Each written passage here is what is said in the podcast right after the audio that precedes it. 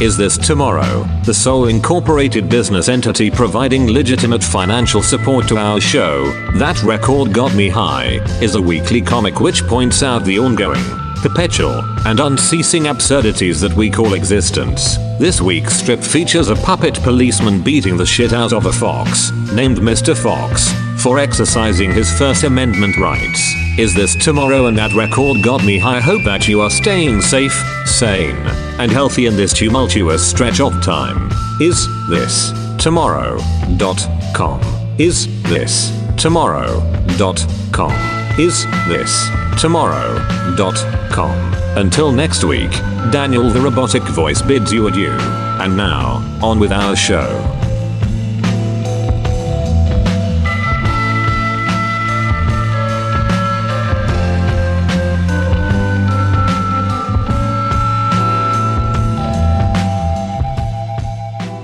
Come on now.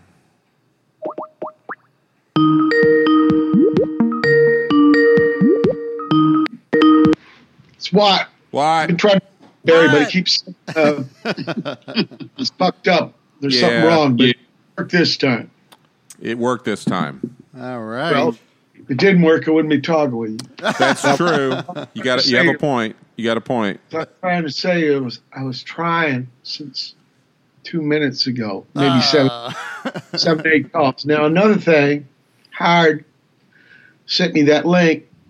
You know, I got the secret treaty, four channel, whatever bullshit. It, it was terrible. Yeah, I got to tell you, this one. I'm not talking. the- the- I'm not talking about the material. yeah, the mix. Not even. Yeah, the mix was kind of bad too, but also that that new kind of format they were trying to foist. Yeah. SQ or four or Right. Oh yeah, yeah. did to buy another stereo or like have four speakers. Yeah. well, the, the thing with the the um, the, I will tell you that the tyranny tyranny and mutation quad version is better than the secret treaties one as far as what they did with it and there's a few th- they they made less effort to sort of juice it up to make it more interesting for four different speakers um, so it's it's worth hearing is it is is the it problem I have with secret treaties in the mix is like, yeah, some of this high end was just yeah out of this world. Yeah, it was too much. yeah true I really liked the way Secret Treaties was mixed. And I went back and I was looking at uh, the Wikipedia page. And this whole, I remember as, you know, I'm 62 now, so yeah this whole era about the the rock critic. Now, I love Yeah. Richard Meltzer. He kind of fucking invented rock, right? You know? yeah And, but man, these guys, what they said about this record was ridiculous. I know I know You know, it's so funny. methamphetamine and shit. yeah Like, Yep. it, it made you feel trembly, but not emotional, or weird shit. I, you know, yeah or I don't know what Bob Chris got. You know, got B minors. What, what, you- Right. Yeah, but a lot of times they end up. when they had so much. There was so much say. Nowadays, you notice there's hardly any reviews of records anymore. Right. Right, right. Same thing with bumper stickers. Oh, wait, wait. What? Yeah, there's no more bumper. Yeah, I know what you're saying. I don't know if you've noticed. There's in the old days, man. Well, seventies, okay. Yep. There were a lot of fucking bumper stickers. Right. Because people, you know, I got interviewed by um, The Guardian about why lyrics and songs changed. And I think it's the same thing. People went to other places. You know what I mean? right, Uh, right. With music, you can listen, right? Without buying the records now. yeah, yeah. I know. You don't, we're not looking for opinions from, uh, should I spend my money? yeah, yeah. Because you could just actually sample go it. out and check it out. yeah, Yeah. you could You run on tell YouTube and people sample what it. an asshole you are about uh, some kind of political situation. Uh, you can put it on shitter or, or fake look or instant ham. Oh, you wait. don't a- have to put it on the bumper or it doesn't have to be in tunes. Right. I mean, I think some of this stuff is still going around. It's just negotiated in a different way. Yeah, I think the thing I No, think about everybody- the everybody- we live in different things, and I, I'm kind of across. You know, coming at um, my parents are like ba- end of ba- or maybe I'm the end of the baby. You boom, are. 'cause I'm 57. I'm Sputnik, right? I Yep. am, well, I am too. I'm ba- I'm right at the tail end of the Last baby one. boomer, so yeah, I still get offended with Okay, the so let me okay, tell you boomer. about this fucking record. Speaking of my mom. Okay. No, but it's, it's really important because I actually got it when Secret Treaties came out. Oh. And it just came out, and I was going into uh, yeah, I had seen them. They they opened up with uh, Stairway to the Stars. Yeah. But then into Career of Evil, and which to me, well, here's here's the order of the way I got them. I got Tyranny first, then I got Secret Trees, then I got the first album. Right. I didn't know, you know. it's funny about their whole thing, you know Right. because but for a cat who had no experience with clubs or underground and only knew fucking arena rock Right. they were kind of mysterious Oh yeah, totally. you know what i mean compared to the other wait, stuff out there Michael, So uh, anyway- uh, let us in, let me Hit the rec- introduce. We got to start the show. Let me introduce the show. We're, Oh, we're no, it should recording. be on now. We're, We're starting- recording, We're yeah, but- taping. We're recording. That's all in there. But let me just say, uh, welcome everyone to another episode of That Record Got Me High. That is Barry Stock. That is Rob And Elba. as you've as you've already heard, we're we're deep in, in deep into it, into the thick with our they're special connected to Pedro. with our special guest. Uh, welcome to the show, Mr. Mike Watt. Welcome to the show, Mike. thank you for having me uh, aboard there barry With Well- well, uh, the, I'm Rob. Actually, that's Barry. Barry's Anyway, the deeper. yeah, it's fine. Barry's the deeper voice. But I with, say Brad, with the but- southern. Brad, yeah. Whatever. sweet rob and barry There you Brad.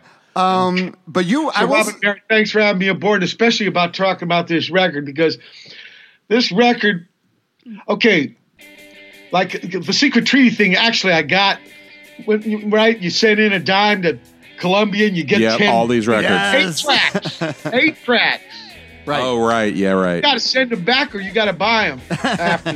Yeah. But no one ever. Yeah. No one. Yeah. Yeah, I Ever. get the album. I get the album of Secret Treaties, and on the shrink wrap is a sticker, and it's talking about some. They they use this term I, n- I didn't know before because I think it's my last year of uh, junior high. Mm.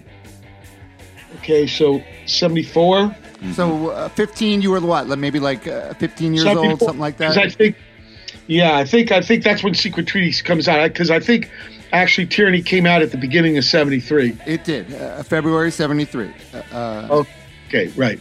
So I, I get it like the next year, but I, I got it because, um, yeah, this the, the sticker and it used this term that I asked my mom about because I'd never heard before. It said black humor. ah. I didn't know Uh. what the fuck, and so I asked my mom, "Ma, what's black humor?" Hmm. She goes, "Michael Watt, you got to read this book by uh, Joseph Heller called Catch Yeah, 22. catch 22 for sure. Oh Yeah. wow! Your Couldn't mom. fucking tell me, you know, you know what I mean? Yeah. So your mom was hip though. That's I pretty want you to cool. go to your fucking room and think about it. you know what I mean? Instead of just beating my ass right there, right? go find me a, a, a, a switch, right? Fetch me a switch. A telephone pole here, knock me out, pop. You know. No, but this idea of thinking about stuff, and even though they're both from working people and stuff, they were about that. So I go and I read that book, Mm. and I, I figure, well, black humor is kind of like funny, but kind of ain't. Right. Yeah, yeah, yeah. Kind of like kind of like right now. yeah, yeah, yeah. And their lyrics, t- t- too. Now, I didn't know what lyrics were for anyway in songs. I thought they were like lead guitar. Yeah, Right. right, right. Bob Dylan seemed like weird kind of relative at Thanksgiving mumbling shit Mhm. table, but I didn't really know what words were for in in the songs. And I, you know about making sense and stuff. I thought the first gig that me and D Boone saw was actually the same place we saw the next gig uh, was Long Beach Auditorium, and they tore it down. It's the Opera House now. Okay. All the Dark Personers were filmed there. Oh, But anyway, nice, nice. T Rex. We saw T Rex in a slide, and then we see uh, Blue Oyster Cult. And I mean, we're talking two dollars and fifty cents, right? Yeah. The, the, the it wasn't an industry unto itself; it was like promotion arm of the record companies. Yeah. So even the merchandise would be three or four blocks away. Some guy selling a bootleg uh, Yeah. T-shirt. Oh, yeah, the yep, I Xerox remember of the that. cover. Yeah, there was no ind- industry unto itself. It was all about just getting people there so they'd go buy a four ninety nine record. Right. Yeah. So the Blue Oyster Cult. If you if you remember Tyranny, it's got this sleeve Mhm. Yeah. and and you open it up, and it's got this kind of you know the user V's and right uh, Roman writing and shit. Yeah, yeah. yeah. And the other side though is them playing, and D Boone paints me that. All right. For me, it's like seven foot. I don't know where it is now, because of course it was a long time ago. But he painted that month, and it wasn't like a photograph thing. It was his his interpretation. But he had Eric and Buck doing Mm. their guitar, and Al and Joe Bouchard on the side, and then Albert with the sticks. Yeah. I don't know. It- to- to- I tried to do the same fucking thing in a weird way with that and the Kraftwerk record to make double nickels on the dime. I thought, why not pose a fucking record cover? so I was trying to make tyranny with Kraft. Oh yeah. Auto- Yeah, yeah. so when you saw him in seventy, you know what I mean? Records were really heavy on you in those days. You Yeah. know what I mean? Well, They because were. you yeah you didn't have you didn't man have a here, thousand I- of them. You had They didn't you had put the ten. words. They didn't put the words. You had to send in, and they would send you back this white and green striped computer paper, and the words were there, but in block. You know, they just Yeah. went to one end. Yeah, it wasn't Oh, like right, you know, right, some right. kind of fucking uh, lead sheet you would use in the studio to help them sing along. You know, Yeah. it's like yeah and I, actually the next time i saw something like that was on wire pink flat you, you understand this uh, blows to coat way connected me with a lot of these other Yeah. music things Yeah. started to interest me because they had some kind of mystery you know it wasn't yes. a real Yes. weird way, even though I know they get called that. I went and made a t shirt because it's the next year is high school, right? 10th grade. Yeah. And, uh, you know, that's a big change in those days. Yeah. Uh, and so I make a T-shirt. I get a. I make that. I use that emblem that uh, Mr. Golick came up with, right? Yeah. Right. Which is kind of like the Kronos thing. If you put a washer in the middle, Right. Yeah. Exactly. Yeah. Exactly. or some people think it's three exclamation marks and then a question mark or whatever the fuck. But I, pa- I paint that on the back. I made a stencil and then I spray painted it black on the back of a T-shirt with no words. Yep. I, I the first week of school, I walked around. I'm the only guy with that on, even though a lot of Pedro dudes would see them live because Long Beach is right across the bridge, you know, Terminal Island, Right. Maybe eight nine miles from us, so that's where all, a lot of our gigs was, where we could see them, and and and um, they played there a lot. There was a Long Beach hard rock station called KNEC, and they had a, a Texas DJ there, Ron McCoy, and he's the guy you hear on on your feet. In fact, there's a couple songs. Ah, okay. Subhuman, Subhuman, and before the Kiss Red Cap Right. might be Long Beach Arena. Okay. And Oh wow. in fact, I think you can hear one of our friends yelling at D. we could see the micro audience microphones. We were, of course, you, we never got good seats, and you're a mile away, and we're on the Yeah. side. Yeah. Yeah. The- and one of our buddies is hollering, "Fat man, fat man!" at D. Boone. You know, your kids, you know, Lord of the Flies explains. Yeah. I this. was I was fat boy in high school, so I know Yeah. exactly all about This that. motherfucker would say this shit to D Boone in front of his mom. Uh. That's no good. That's not right. yeah, coo- coo- kids are cruel ass. mother- They are. Mm-hmm. They, they still are too. By the way. Black security uh, mutation. So I get this record, and uh, for one thing, it's done way different than another rock. You can hear these guys like kind of talking between their lines. Right. Oh right. Right. Stuff. right. Yeah, I, I remember I don't have any club, club culture. I'm all from arena rock, so everything's tidy people and lights and a lot of moto smoke because the moto Sure. was really lame. Sure. Oh, so yeah. But smoked like 30 lenos, so there was so much fucking smoke. I mean, the band and they were tiny guys. I mean, I didn't realize it till I saw "On Your Feet, On Your Knees" when you open it up, and the guitars—it's like the Rick Derringer album cover, right? It's Right. Yeah. Yeah. gigantic. Because they're actually kind of short. They're all kind of short guys. Uh, kind of. what? Who gives a fuck? But I No, didn't but I know mean that. the guitars look big on them. If But you put I a didn't- you put I a, didn't a Les know Paul, I that. mean it looks like a miniature guitar. Yeah. Oh, yeah. Wh- wh- who's the guy in uh, the Argon band? Poison Idea. I think he had a nice name, like Pig or something. It looked like, you know, he had a Stratocaster, and it looked like a uke. Yeah, tiny. Yeah, I'm familiar with that syndrome. Yes. Nice, nice cat. So I want to I wanted to ask you about the lyrics because without you know if you just listen to this record if you listen to Tyranny and Mutation without a lyric sheet you may have a hard time figuring out w- exactly what's Oh, going on. I got so many of them wrong. I realize now when I'm just finally seeing looking the at real the lyrics, and you go O, and you could. Yeah, but I didn't know what fucking lyrics were for uh, anyway, so it didn't matter. Yeah. They when I got him, I was wrong al- also, like big fucking time. You know, Right. excuse me, I kiss this guy. I mean, it goes back to Jimmy. uh, of Yeah, yeah, course, yeah. yeah, of course. what, what John Fogerty. Uh, Oh, Credence is a bunch of them. Yeah, The bathroom's on the right. Yeah. you know. I had a guy. I had some guy. I had the uh, CCR's greatest hits from uh, the Philippines, the lyric sheet, where they had tried to decipher what he said, and it was really, truly a Dada work of art. What the Filipinos thought he was saying. yeah. Well, that's what I'm saying. I mean, a- at the end of the day, it sounds coming out of speakers. Yeah, but you could even even Right. if you don't know exactly, you knew it was something sort of weird and a little mysterious. I always got that from them because No, you- but what got me was this other thing when it's it's. Well, here's the other thing. They don't have a lead singer. right, They got right, di- right. They singing switch off, different right. songs. That's a lot different way of running a rock band. Yep. from uh, True. Little Richard and to Elvis and to Mick Jagger and, And, Roger uh, Daltrey. Zeppelin, yeah, exactly. All yeah. this stuff. You got the one dude, right? And then you got the dude who can play the lead guitar, and then some other fucking, I don't know, side The, uh, mouse, side uh, mice. bass player, the the, uh, The- yeah, yeah, player. right. parts, right?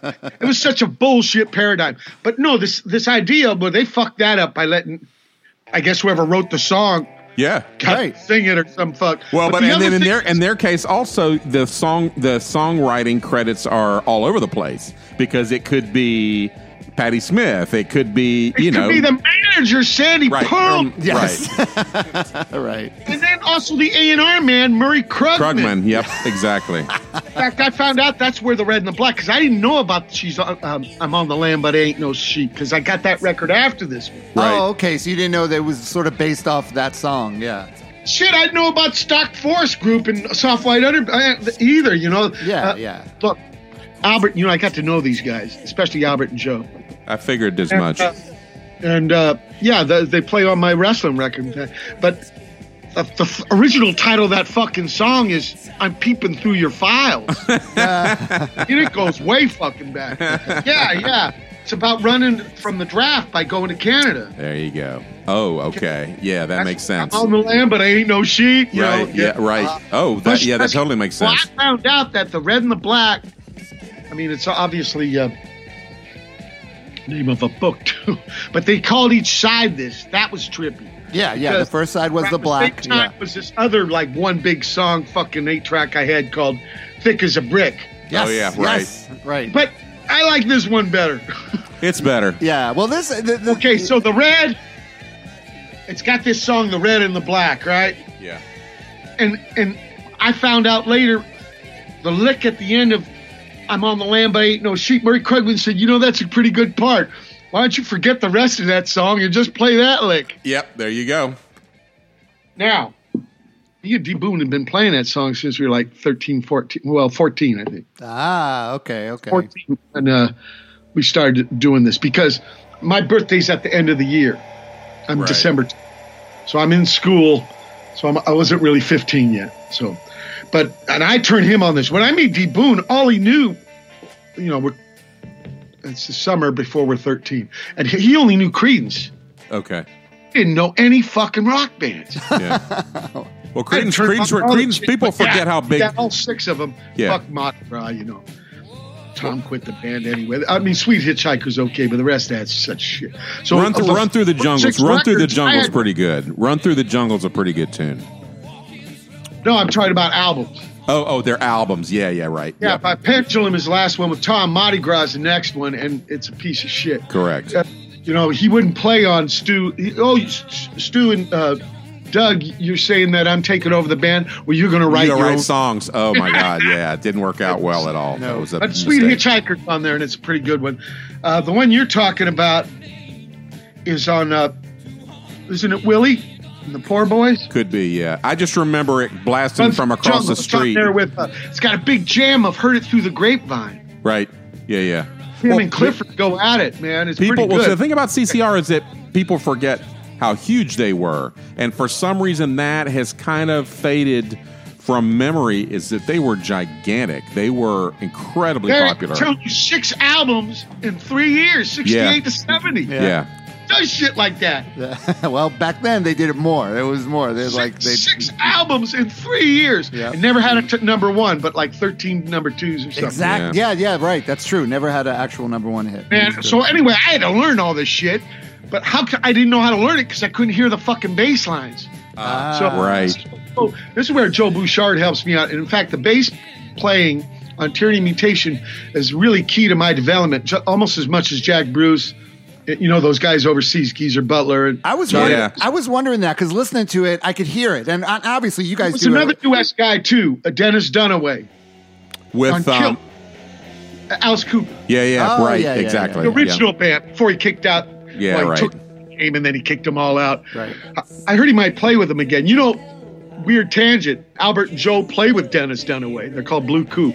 Oh, really? yeah, they live in Connecticut. Well, Albert lives in Manhattan. Yeah, and they have a band. Oh, nice. Ain't that a trip? Because Dennis Dunaway's sister married the drummer Neil Smith. It's Okay. trip. You know, I mean, you're a kid. I don't know this shit, right? You know? Yeah. But I, I grew up and I got to meet some of these guys. And but anyway, going back to my bass playing, uh, Joe Bouchard, very fundamental. Who won't play bass now? Because well, he's got Dennis Dunaway. Right. But both those guys were the two key uh, guys in like the what would you call it? Uh, hard rock. Right, Because right, I learned yeah. a lot of bass also from James Jamerson and Larry Graham. Of And course. for me, music is music, right? But bass, man, like a lot of times it was too blurry, like like on the Creedence, you know, like a I can hear now. Stu Cook played some great things, but in those days I, I just couldn't hear it. Also, you know. Debu never used the album covers to keep the records in there. Like, Ooh, Vitamin Juice, yeah. Grape Juice, you'd have to put Scratchy as shit. Yeah. horns on, on it to keep it from skipping and shit like this. Yeah. Yep. But y- you know, whatever. You- Your past leads up to here, so that's that's why I'm talking with you and stuff like this. But the the red and the black, you know, after I lost D Boone and shit, it became the song that I play with other people. Yeah. oh, okay. Okay, you know, because it's got two parts, right? you know, it's got the chorus and the verse, and, and, you know, and, it, and and I don't know if you remember seeing it live, but Alan would come off the keyboard. They'd have three guitars. guitar going. Oh, Players, yeah, yeah. yeah, yeah, Right. Yeah, I saw him. I only ever saw him once, and uh, saw him in 1980 at a arena rock show, and it was the mi- it- they were mind blowing because nobody think was Albert expecting. came back for that tour in 1980. It did, yeah. It was the it was uh, the whole it was the original They might have lineup. called it soft white underbelly. Now I was in a Chris- Oh. big big stadium in Orlando. No, this was a club tour they did in 1980 because they Okay. played in FIFA at Dancing Waters. Okay, And I thought it was so bad. See, I know them from the earlier days, you know, and it was just never the same. yeah. Well, I have to say that day in 1980. They took the top of my head off, and I was I was astonished because I was not expecting to be blown away by the Bloister cult. I was 13, 14. I didn't know, and they were Okay. just astonishing. You know, they uh, op- Yeah. and oddly they open. You know, you, you, you think okay, you hear these songs on it. The problem is you hear sometimes that some of the later songs on record. You go, man, that sounds really wimpy, and then they play it live, and you're like, oh, now Barry, I know understand. exactly what you mean. The, the one song on Tyranny that's like that was the second song they would play for like three or four of the gigs I saw. OD'd on yeah, Life. right. No, third song. Because second song was uh, Career of Eva, I think. Or maybe I flipped them around. You I know got- they always open with Stairway with the Stars. That Yep. one, too. It's much more intense on the. But the first album has a kind of wimpy mix. It very much so. Spacey. It's like spacey. Yeah. Like uh, Richard Meltzer told me, you know, I got to be friends with him and shit. And it's back, and you were speaking of lyrics. Yeah, big time.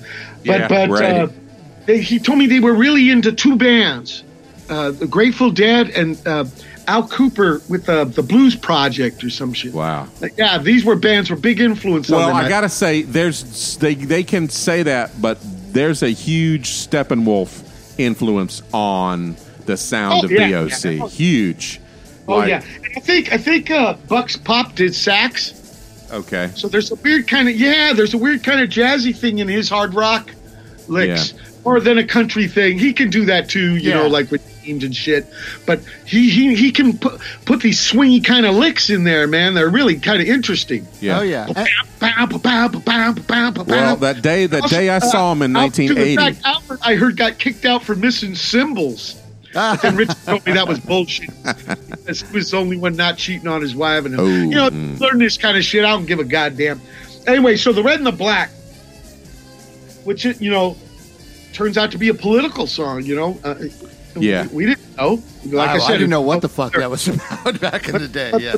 But that that tune is really easy to show other people. Yeah, it's a riff. I remember some- playing it with Dave Grohl and Pat Smear, Ed Vedder, and Dave Grohl kind of played it like surf.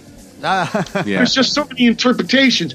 And Right. then finally, after all these years, uh, Eric Bloom, th- they were, you know, only Eric and Bucks left, yes. the side guys. And uh, they're playing some little old um, Art Deco theater in Beverly Hills. And Eric Bloom asked me to come. And I got to play that. And uh, they had Ka- Kasim on the bass then. Okay. oh, great. uh, Kasim Sultan. Yeah. Yeah, great bass man. Yeah, nice And guy, he too. Let me use his bass. I walk right up from the crowd. I didn't know a lot of the songs. I was watching the gig, you know. Right. But I get up there and uh, I remember Buck Dharma coming up to me, and his voice was not the Reaper or Last Day of May voice. Yeah. Yeah, he's like this kind of, you know. We're gonna start this one here in E and then go to D. And now, oh, you guys played it a little bit faster, but that's when we kicked into the lick. Oh, nice. I looked down at this guy and I was like, that's his voice. Yeah. That's it. It was almost like some other dude was behind him with his hand. Remember, like a caught a puppet. dude picking his ass. He'd always go hand Like a Buck puppet. Dharma p- puppet. I'm saying, Georgie, if you ever saw a guy picking his ass, he was like, ah, hand puppet. Oh, now, I'm not saying oh. that Buck Dharma was a hand puppet, but it was more like Ch- Charlie McCarthy or um, Yeah. Oh, yeah, sure. Mitch O'Mahoney. Well, yeah, let's- yeah. But, Tell you but, but what- then, I'll tell you, that guy has not lost it. He could, he's playing like, uh, this is a couple years ago, and he was playing like a motherfucker. Yeah. Oh yeah, yeah. No, I, I yeah, Eric- I did. Eric I saw them a Kreinhaus. couple years ago, and they still did great. And I saw jo- Joey Bouchard, who, by the way, is a is an unbelievable musician. Like I saw him guitar. He switched, like you said, he doesn't play bass anymore. He plays guitar, but man, he's he's amazing. He's great. He could play everything. He right, exactly. So let's. Uh, You know, he's since the we're last ta- guy in the band. oh The yeah, last guy brought into the band, I, I understand. Oh, okay, okay. Um, So anyway, we're talking about the red and the black. Let let's let's Yeah, so pause the here. Red and the Black- Well, I want to Red and play. the I want Black to is play about a important. minute of the red and the black for. That's I a wanna, song I share with all the people that I play with, and then I fucking end up actually getting to play the song with the Blue Oyster Cult with the well, two of dudes, yeah. the- two Yeah. of them. You're 'Cause I living a actually dream. Look at scored your a life you're version living. of uh, uh, dominance and submission with both the Bouchard brothers. That's a Oh, t- wow. that's Yeah, a Yeah, tri- that's a but they had tricky quit that's the a band tricky long riff. time. Okay, so I can't consider them Blue Eyes. They had quit the band. I mean, they're original members. Right, Yeah. right, right. It's not not not Joe, but but Albert is. But they. So, but I actually played with what's called the Blue Oyster Cult. nice. I think Kasim left. I think they got another dude now. Well, now I mean everything's up in the air now. So Well, yeah. No, last year they were recording a new yeah, but album. now I mean actually I mean asked me to write I mean them a now song, now you know And I, I, I, I talked to Al, uh, Eric Bloom about writing about getting the lyrics and writing a song about that. He never wrote me back, so maybe they, well, you they don't know. want me to Well, write. anyway, them. m- but Mike- now the next song is OD on yeah, Life. but we gotta we gotta play the song. Yeah, we're so gonna that's play the a trick. little clip- we gotta little clip we're, of we're Red gonna and the play Black. about a minute of red, red and the black, so our listeners Oh, shit. have some Oh, context. okay. I didn't know. I didn't know the fucking character. And now That's here we all go, the red and the black.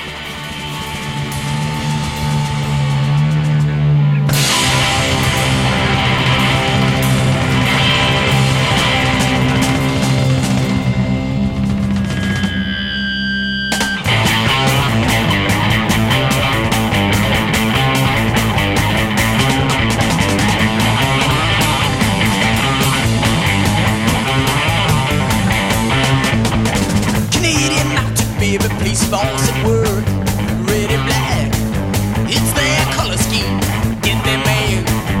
In the end, it's alright. It's alright. It's alright. It's alright. It's alright. Oh yeah, my honey's know it's alright. It's alright. It's alright. It's alright. It's alright. Oh yeah, baby knows it's alright. Oh, kill it, man.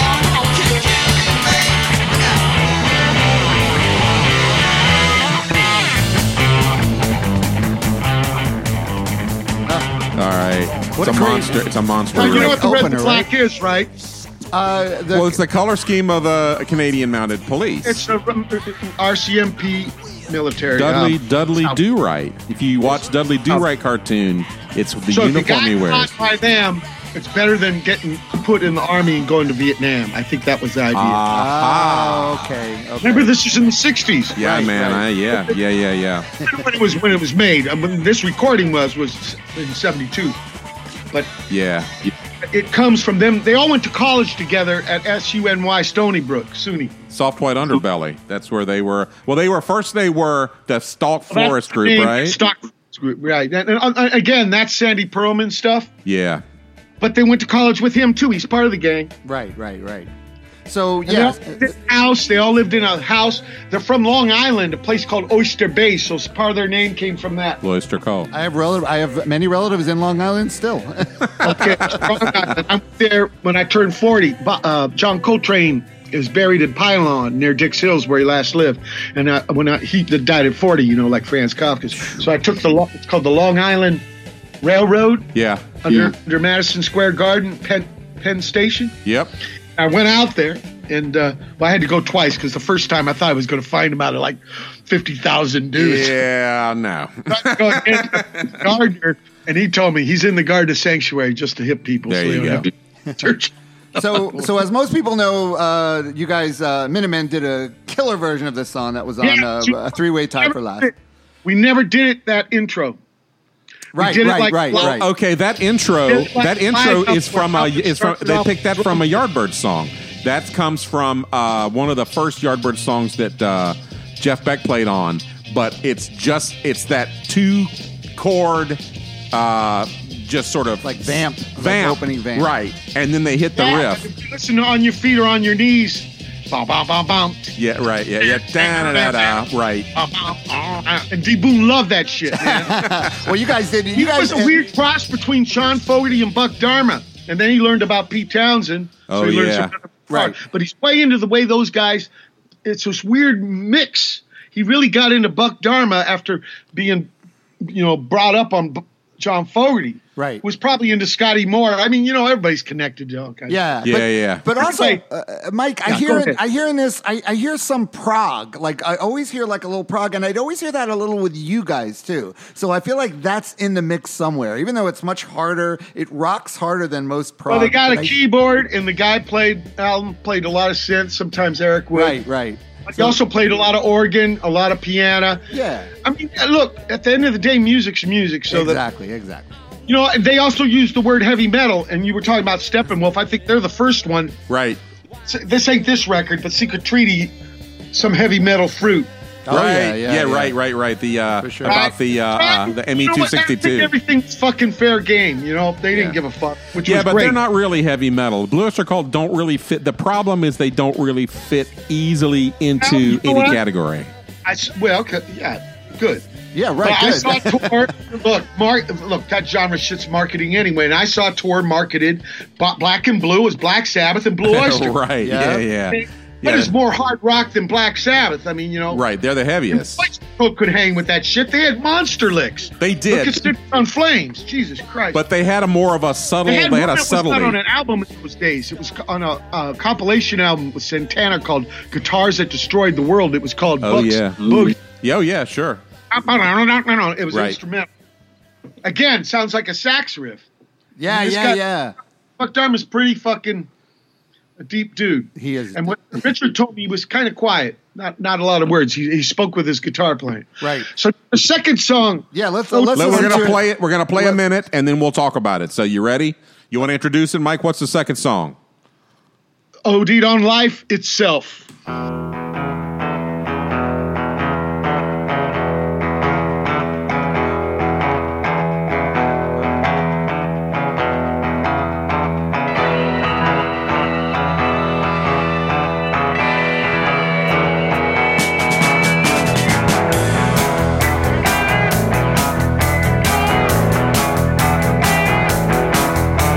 How could I fool you? I rest and assure you.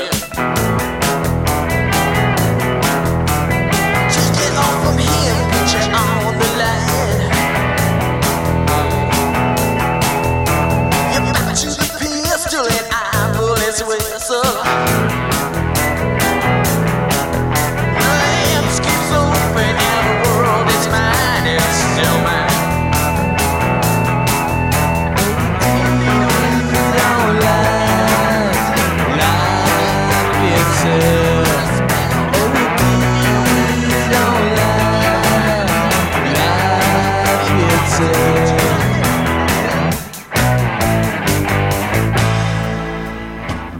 Cheat on life itself. So this Now- song, this song's got some very No, but I got to tell you Interesting about lyrics. this tune. This tune, for me, is like the weakest on the album because of my experience. Not not the song itself, but the version because my experience of the gigs. oh yeah, Right. And I first met this at the first gig me and D Boom went T Rex. The same thing where records played at gigs, uh, songs from records played at gigs don't have to sound like the song on the record. Well, let me tell you. Okay, that when I saw them in 1980, the song they opened with was Doctor Music, which is not a song that you're ever really gonna enjoy listening to on the album. It's wimpy and sort of you know doesn't really do anything for you. But they came out and they opened with this song, and uh, uh, um, uh, what's the bass player? Uh, uh, Joey Bouchard. Joey Bouchard s- is, sings it, and it was mind blowing. And you'll never experience that song like that any other way, except they were just on. You know, they were for whatever reason that sundown in Orlando in this big arena with all these people who probably only know one Blue Oyster Cult song, they were mind blowing. So, you know, uh, that's my, that was my memory of that. So now I listen to Doctor Music. I'm like, yeah. And the same thing with o- OD on Life itself. Yeah, it's not a um, doesn't kick you in the ass. when I saw T Rex, he would play a couple minutes of the song off the record and then get on his knees and play lead guitar for 10 minutes. right. and, you know, so that was where I first, whoa, you can do a different thing at the gig. What these guys did was, okay, look, the intro is fucking, you know, Holly's long it cold, is. Yeah, long yeah, cold yeah. black Woman in a- dress, in a black which is dress. Woman in also a black dress, T-Rex, yeah. T-Rex fucking bangagon. Yes. Right, Yes. Well, T Rex, Mark probably Bolan goes wrote back Mark Bolan to- wrote three songs, and he did them in different configurations over and over again. So. Uh, it's a Chuck Berry riff, right? Where you're Yeah, yeah, yeah, yeah. Oh yeah, yeah. The chugga chugga. Yeah, exactly. What's the fix? It, it's, it's, it's you play the it's- play the fifth and the you play the fifth and the sixth alternating with the root, and you've done that. that, that That comes from piano, right? It's boogie woogie. 'cause boogie rock, woogie and roll- piano. Absolutely. rock and roll is actually piano music. Don't tell anybody. All right, we won't tell him. now, It'll be now our here's, secret. so this is what they did from the version, and which has always tainted my mind because I saw them before I got this record. Oh, right. So yeah, that, here's yeah. It. Big difference is the chorus. And on this album version, it's got this little organ and kind of Beach Boy vocals. Yeah, right. What they did live was different. It was OD, bam, bam, Yeah, all yeah, life, yeah, yeah, yeah, yeah, bam, yeah. bam, OD on life itself. You know, Yeah. this big, you know, um, Bombastic, big. boom- right, well, maybe not bombastic, but some, maybe Burton Cummins or that guy from Blood, Sweat, and Tears, but something right, like that, okay. you know. Burton Cummins, and you know the guy at Winnipeg, right? Yeah, yeah, sure. Uh, Every guess every who, right? song had to end with a fucking scat. Don't really want it because I don't really need Oh, it. yeah, You know, yeah, yeah, every yeah, yeah, song right. had it. Anyway, this had a really kick-ass chorus, and for some reason they hadn't developed it yet. And I Yeah. think it's because they had to write the songs. I mean, some of these songs they already had, obviously, and they reworked them for this album. But you know, what had happened is the band would work real hard, do a lot of gigs, get signed, and all those good songs would be on the first record. That's Then it. the rest you gotta like write in the studio, and they're not developed in front of uh, gigs. They're uh, not people- road tested. They're not tested. Road You can't. Yeah. Okay, there is a famous blue 10 inch with four songs from a pizza shop that's live. Oh yeah, I've got that's incredible. Okay, That's yeah, the- yeah, yeah, yeah. Kind of a promo thing CBS put out in between. I think it's got Workshop of the Telescopes. Yep. or something. Yeah. Yep. So anyway, back to Odid on life. This, th my favorite line is like a mummy's inscription in the bat wing tongue, and of course, Bloom would have to put his hands, you know, over his eyes, you know, upside down, you know, Mhm. like yeah, yeah, sure. Yeah, I mean, this guy, he really had, for me, a great, great stage persona, and he worked OD'd on life really good. Now, I remember reading the interview in Cream, Ma- Cream Magazine was the only rock magazine I would read. Oh, I Yeah. loved Yeah. Cream Magazine. Yeah. I loved it. yeah, all the best ones were fucking shill rags. They were fucking bum. yeah. Boy- and you know what? I, Boy, uh, howdy. what was the um, what was the other one? There was one. Rock scene had some. Occasionally, you could pick out some New York stuff out of uh, Rock Scene magazine, but yeah, Cream was the one. Yeah, yeah, yeah. I'm t- talking about the 70s. I mean, the competition Oh was, yeah. you know, hip parade and circus and Oh yeah. rolling right, Yes, yeah. yes. shit Right. like that. Yeah. Yeah. Okay, so um, ba- back to OD'd on Live. I- It's really a cinematic tune, man. It had all these parts, and they weren't that complicated, Right. you know. But And, li- uh, and lyrically, lyrically, it paints. Uh, v- it's this just very odd. That's the. It's Well, mysterious. Elaine's- what I wanted to say about the interview was, yeah, we met this girl on the road, and she was really OD'd on life. Yeah, yeah, yeah. Right. That's what. That's basically what it is. But it's sophisticated. It's pretty I was sophisticated. a fucking teenager. I didn't know about that shit. No, I didn't either. That's why I didn't know about any. Well, of it's that like shit. before the kiss of Redcap. It's about going to some bar and drinking wine and taking speed, but they turn it into this completely different thing, which just leads you on this sort of mental journey that's very different than the sort of plebeian origins of, uh, you know, oh, I, I met this girl and she was really OD'd on life itself. The song is way more than that, you know? Yeah, the, I thought Red Cat was. In those days, we had a down. It was called Second O, Yep, right. and we called them Reds, and that's Maybe why it I- was a downer. Yeah, yeah. I'm yeah, I not a- think because that's what dudes would do. They would wine drink and reds. Yeah, beat okay. down. Yeah, yeah. And I- one good thing was the fights. No one got hurt because they were all in slow Drunk, motion. and wasted. Yeah. but dudes would puke, uh, choke on their own puke. That was the That bad part. Also, yeah, well, that's Well, you know. There's always good and Don't bad. do drugs, kids. Uh, There's don't do always drugs. good and bad. There is. All right. So we get to the Third- third. the- So, so, so Go ahead. Uh, so that this is a weird song because it's the only one when I listen to that doesn't sound like Tyrion Mutation because my mind was tainted by it. Right. Seen Right, it live. yeah, yeah, yeah. Well, yeah, it's like if I go and listen to um, Doctor But Music. they say in Yeah. a jury trial, you can't unring the bell. No, Yeah, yeah. once it's out there, Judge it's has out to be there. careful What, judge has to be careful what kind of information gets said That's in court. correct. You Yeah. can't unhear it. Okay. Nope. Same. This is what happened with me. Now the next one is Hot Rails Hell. This is Joe. Yep. Joey Bouchard. All right. You Let's ready? Let's listen play to a let's little say bit one of minute hot of rails. Hot Rails to Hell.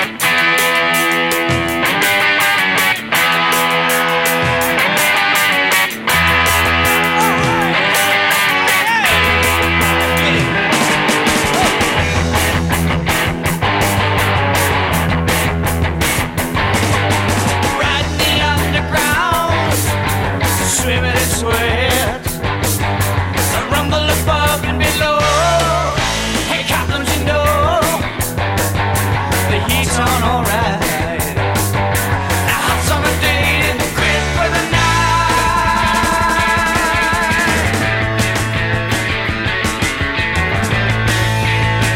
From Southern Express to heaven, speeding along like dynamite.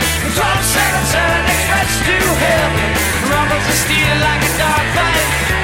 You caught me in a spell, trying to leave, but you know darn well the heat from below can burn your eyes out.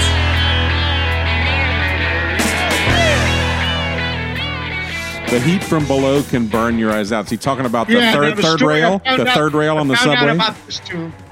This tune is about what they want is you know, right? They're not Manhattan guys, but they want to see a gig. Yeah. So they gotta park in Queens or some shit and take the Yep. Yep. train. That yeah, it's The about going. subway. Going It's to see about a a show. subway ride. Yeah, and the the, the uh, yeah heat from below can burn your eyes out. It's the third And rail. if Never you've ever touch been the to New third York rail. City in some summertime, Oh, it's hot. the heat from below is very sweaty. That's Mm. so fuck. Yeah. So so Mike. So what's funny about it? He sa- he says darn. Yeah. Okay, I gotta tell you about this tune. The guitar playing, especially at the end with D- Buck Darman, the high end, the treble, had an incredible influence on D Boone. Okay. This is where D Boone gets his whole high endy thing. Yeah. Yeah. Ah. It's from yeah, it's from Hot Rails to Hell, Buck Darman. Like, wah, wah, wah. And I Right. gotta tell you, the production on this record is really open, man. It's in your fucking face, like Yeah. they're really playing there. It's not all these uh, effects like No. buffering out. No, Yeah, no yeah. and no- the guitars are not very distorted so it's everything's very clear and there's a lot of little parts and interplay and There's things one- it's orchestrated There's one guitar that's distorted, though. You hear it really good on when we'll get to it, "Mistress of the Salmon" song. Right. And D Boot loved this because it was Eric Bloom, and of course, he just doesn't play guitar. He plays stun guitar. Yes, yes, Yeah. right, right. Right. Now, yeah. this is why one of the reasons why D Boone changed his name from Dennis Dale Boone to D Boone because on the back of the record, it's E Bloom on stun guitar. Ah. Ah. Stun guitar was because we didn't know who the fuck was who on the record. Right, Of right. course, yeah. So, so that trebly shit that we hear at the end, eh, the yeah, beehive, right. the Yep, fucking yep, brain. yep. It- That's yep, he thought that was the fucking stun guitar. yeah. Now, But it uh, was actually that big fat uh, one one note uh, what do you call it polyphonic uh, no monophonic Yes. guitar on uh, uh, oh, no, no, no, oh, no, no, no. Yeah. Oh, Yeah. yeah, yeah, yeah. Um, I know. It's what just you- of the salmon salt. exactly. so I, I was always a big. I, I I, was. I, don't want to jump the gun, but I'm, I'm just telling you in, in terms of what because you know people ask me what kind of bass player you are. Well, I'm D Boone's bass player, so you got to know a little about D Boone. And, th- and this song had incredible, and again the parts, they're not really complicated, but they break this stuff up to try to make it dramatic in a cinematic Yeah. way. Exactly. It's like It you're is, up in a yeah. movie, you know, yeah. And other rock and roll wasn't like that. It was either like you know ride this riff to wherever Yep. verse chorus verse bridge verse chorus you know the boc was a little different that way a little more imagination Right. And might I- have been uh, this blues project band that they were into and stuff Th- that's what albert and joe told me because the, these guys kind of experimented with the form and stuff because they weren't yeah it wasn't so predictable you know and things had come in and there was be a reason for it Yeah. of course, there was a lot of Buck Dharma playing lead guitar, but I mean that, and that song, you know, it, I was saying a couple of reviews on that Wikipedia page say say methamphetamine. I just think people were playing so slow before that. Yeah. Compared to shit like uh, you know middle class or oh my god, Right. You know, e- even Wire. You know, okay, maybe Sex Pistols. Yeah, Right. But l- the stuff isn't really that fast. And if you want to hear hard rock played uh, on on uh, stimulants, listen to Jimmy on especially the live stuff. Oh, sure. Because the, right, the management always had them drugged up so they could do all them gigs. Yeah. And you could tell really fast playing. They, these guys, I don't feel sketchy. I, I don't feel anxious. No. I, Uh-uh. I, I feel like these guys got a fucking five man group Yeah. that everybody's got a fucking role. And Yeah, it's I don't really- think you. I don't think you can be wasted or fucked up and play this stuff effectively because you really have to pay attention. There's a lot of different uh, little uh, nuances and things that happen that you will. Uh, you're not going to be able to remember and how to, you know, where they happen unless you're on point. So yeah, I never got the impression that these. And guys by the were- way, notice when in between the lines, even before he starts singing Joe, you can hear him yelling to the other guys in the booth, Yeah, who? got-" You know, but Mark Bolan used to do a lot of that shit too. You know, before solo, it would always be rock or hit. Right. You know. yeah. These guys, they're talking, you're almost in the studio with them. Yep. yeah, yeah. You're hearing all these trippy sounds. I mean, by the end of the record, after one of Richard's uh, songs, there's a toilet bowl flushing. Yeah. Right. I think Teen Archer, right? Or maybe it's before that. Uh, so so uh, after Hot Rails. Yes. So seven. I, w- I was gonna say uh, one thing. I was. I Say was one more thing about Hot Rails. Okay. The player writes a song, sings a song. He's not just the you know the retarded friend that you put in right field in Little League. no, no. We You know what would never I say mean? You give that. him the fucking wheel. You give him the rudder. Right. Right. Um, That would that would be me. That was I was the retarded friend It's in kind of rough. You know Raphael. what? It was the only thing I could compare it to was live at Leeds and my wife. Oh yeah, John Yeah. Entwistle. Sure. Yeah. it's Yeah. like, right. whoa. Yeah. and uh, heaven and hell. They open it Yeah, up. They open open, with it heaven up and with hell. fucking heaven with the Heaven, bass yeah. player singing a song. Who would do that? And Um, all right, so what I was going to say is I was a big fan of live albums. Uh, th- so I got uh, On Your Feet and On Your Knees uh, before this one. So I had already heard, um, uh, you know, uh, Red and the Black and all that. I heard actually as the live and Hot Rails to Hell. And this next one here, which was also on uh, On Your Feet uh, and On Your Knees. Uh, oh, Barry's getting Barry's doing a refill on his coffee. So, yeah, but that's uh, I I I worked backwards from that, and then uh, some of real muddy, ver- uh, real muddy mixes. The good mixes on uh, on your feet or on your knees is subhuman. Oh yeah, yeah. Subhuman is great. Yeah, the opening that's the opening track on there. Yeah, yeah. Hot rails to hell and and and, and seven screaming disbusters. Bad mix. Uh, well, I didn't know. As a teenager, I didn't know I, good I like mix, the bad performance. mix. I like the performance. He has a twofer with Albert. Yeah, yeah, yeah. Well, I have, uh, you know, I was listening to those on eight track probably at the time, so you know, Yeah, those sound so good. Those eight tracks. So I'm back, and uh, just the mixes they were inconsistent you know they were done at different venues and uh, whatever Right, the right. subhuman one is the best on on your feet on your knees in my opinion right. All right. As far as picks. Bucks Boogie's pretty good, but but this one here, Sk- Seven Screaming Disasters, bad mix, but great performance, and it turns into like that John Fogerty, uh, Doug Clifford thing at the end of Heard It Through the Grapevine. Yes, yes, right, Except it ain't at the end; it's kind of in the middle, right? right. right, but let's- this is a weird, this is a weird song. And, and now on this one, it's different because the whole band's on board. But they lay out, they make it really cinematic. It goes, if it's kind of following the lyrics, which is kind of spooky, scary, it's probably about Chocho or some kind of I, stimulant. yeah, and actually, you probably know, the I, re- closest. I read a really weird interpretation. Actually, came that apparently came from Eric Bloom that the did it's um, Uh, tip of your penis. tip of your penis and the Diz bust a bust a Diz is when you would uh, come. So that seven screaming Diz busters Bust are a seven nut. are seven like or seven like hot women. Yeah. that would cause you to uh, cause you to uh, bust a nut. I don't know why there were seven of them, but uh, let's listen to. Yeah, but seven, seven screaming. The, the, when Duster's dust becomes the sail. I mean, you know, Yes, Let's yes. All right, hear let's a listen to minute of seven Now, screaming Lucifer- Diz. Uh-huh. Lucifer is um, is the light. Uh, yeah, word for light. So when they say That's Lucifer right. light, it's not really. I don't think getting into the devil. It's No. actually. It's a it's a dictionary definition. We're not worried about that. My anyway. teenage self really thought it was about the devil, though. I didn't. Know Here we better. go. Seven screaming Diz busters. On each and all those holy nights when dust is dust becomes itself, Lucifer. The light. The light.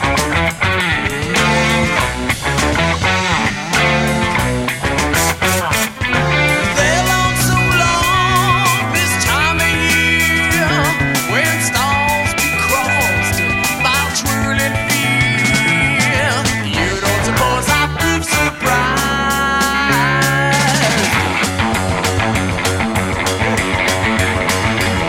Well, seven screaming disbusters should go the route and die. Without that warmth, they've learned to crave. With haughty smiles and evil sighs. Oh, well.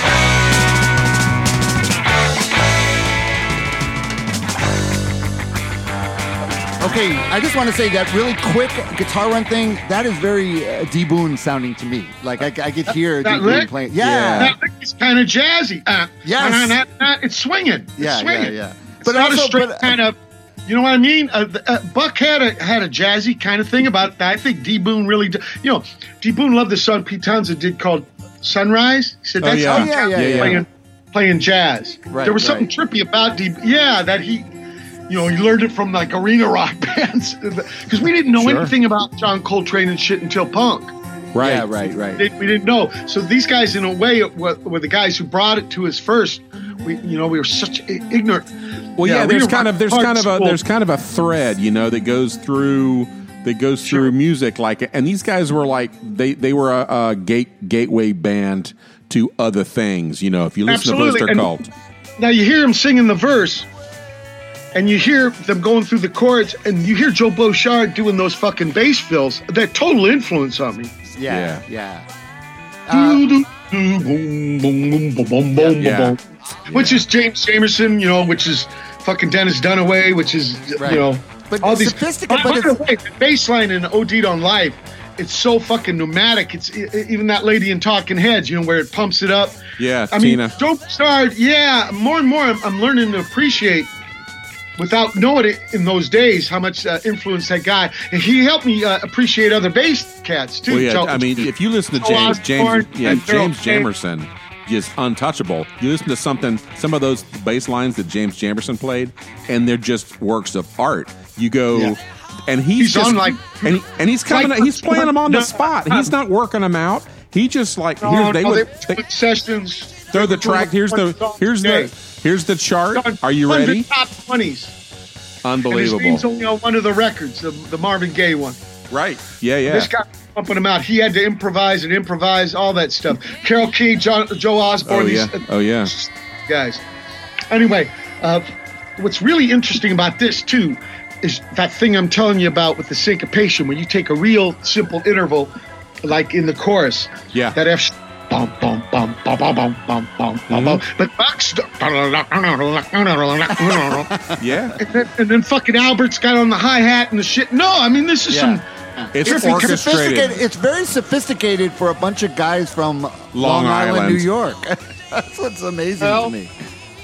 Uh, yeah, I mean, And the guitars are not. You know what? That's the You know thing. what? The I think guitars are Sly not. Stone- It's not I think heavy Sly metal. Stone said. Sly Stone said it's not where you're from; it's where you're at.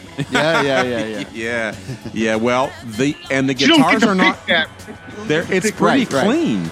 It's not like they've got their amps cranked up. Everything is pretty cl- clear and clean, and but it still portrays. It still manages to get across this intensity and the the the um, menace of their s- the, the song and the sound. They have this Yeah, there's a- menacing sound.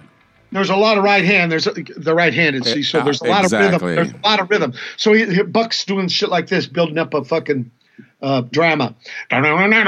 Yeah, yeah, yeah, yeah. I mean, eh, th- this it's very thematic. Then he lays back down. And they're, they're making it really cinematic. Here comes organ wheels in, you know, and their rigid arms, So how much do you wor- how much do you think? their evil signs, you know. Woo! And this is the one on the live record where they break down as just Buck and, and Albert. Yep, yep. But uh, and then at the end there, again, you hear the clock, tick, tick, tick, tick, tick, and then the, and then they count to fucking seven, which is so weird. it is weird. Yeah, I, I love Well, that. that's the holy number. Seven's the whole, Does, but seven's the, of course, seven's the it's holy obvious number. it's the Title. I mean, I should know that, but to count to seven, you know, Yeah. So, how much do you think that Sandy Perlman had to do with their sound and the arrangement of these things? Because he sort Oh, of he was. helped write the shit. He helped write the shit, and then he was big picture. And Albert told me about the last time he's with him. He's in the hospital, and he's got a tube in his mouth, so Sandy can't say shit. So Albert said he really laid it out to him, and he got- but he got to tell him he loved him. Ah, You know, That's they had this good. project the whole time. There's a tune on Secret Treaties, right? Yeah, we, we did Secret Treaties uh, about a year and a half ago. Oh no, but what's it called that that Metallica covered? oh, astronomy. Astronomy, right.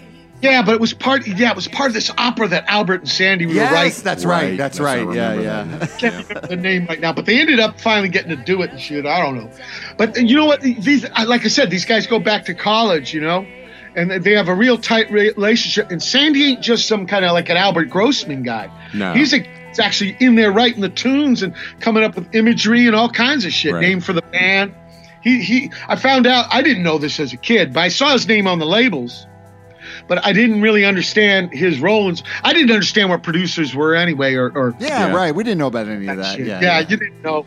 What I thought was interesting was all the names, and they were always different. yeah, yeah. Every- Right, Had right. a different kind of fucking lineup thing, you know. But it's always sounded like the same band. It didn't sound like different bands, even with the different singers. Oh yeah, absolutely. No, it did. It did. Um, and all right, so we got the record. Now we flip it that's over. uh, red, right. That's the side red. Yep. Now we got the reds. Uh, now we got the red side, uh, which is side two, and this maybe the No, wait, okay. So, which side's. Re- we got to sort this out because you guys are on the different black. pages. No, the first side was the black. okay, Now Rob this- says side one is black, Mike. So. I it don't- Uh, is.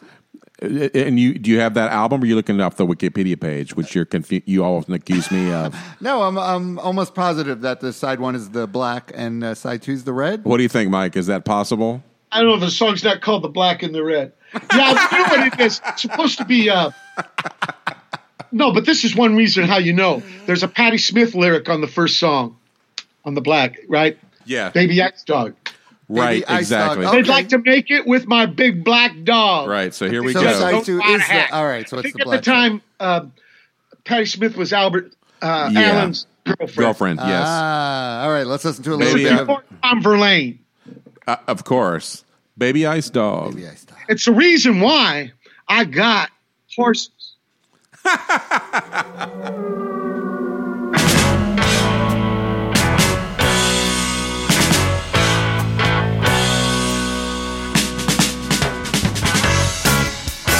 I had this bitch, you see.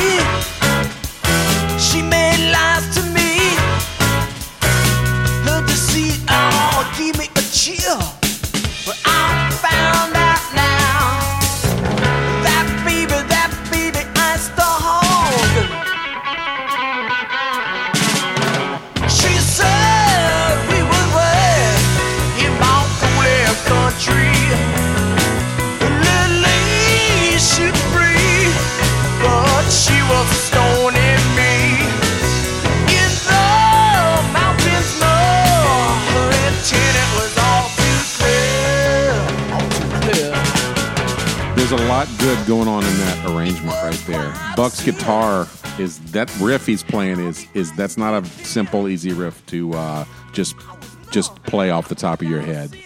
You know what? It being a Patti Smith lyric, my, and I think Joe Bu- Bouchard did this too. You know, Charlie Mingus. We, I don't know if you ever read Beneath the Underdog, but he never composed on the bass. He go, but Play on the piano. yeah, and this song was written on a piano, and I think it's Buck interpreting the piano thing. I just love how you call it uh, uh, uh, piano. Well, yeah, and you know, there's Every that every note has a button. one of the best Mingus records is uh, uh, Mingus Oh Yeah, where he actually doesn't play Well, the bass, first where he song plays he wrote was piano. the- well, the first song you wrote was called Mingus Fingers, right. Yep. right? I Yeah. mean, your book, a lot of it's bu- bullshit and stuff like that. But Well- so, well, exactly. It's like the Quincy Troop Miles book, you know. But they're good. I think I, I recommend re- reads to both those, Beneath Underdog and uh, Miles Davis autobiography. But anyway, yeah, back to the the red side and the baby ice dog. Uh, yeah, you wouldn't think. Oh, hard rock band and the, yeah, kind of piano music and also this kind of trippy ass Yeah. What's These she words- talking about?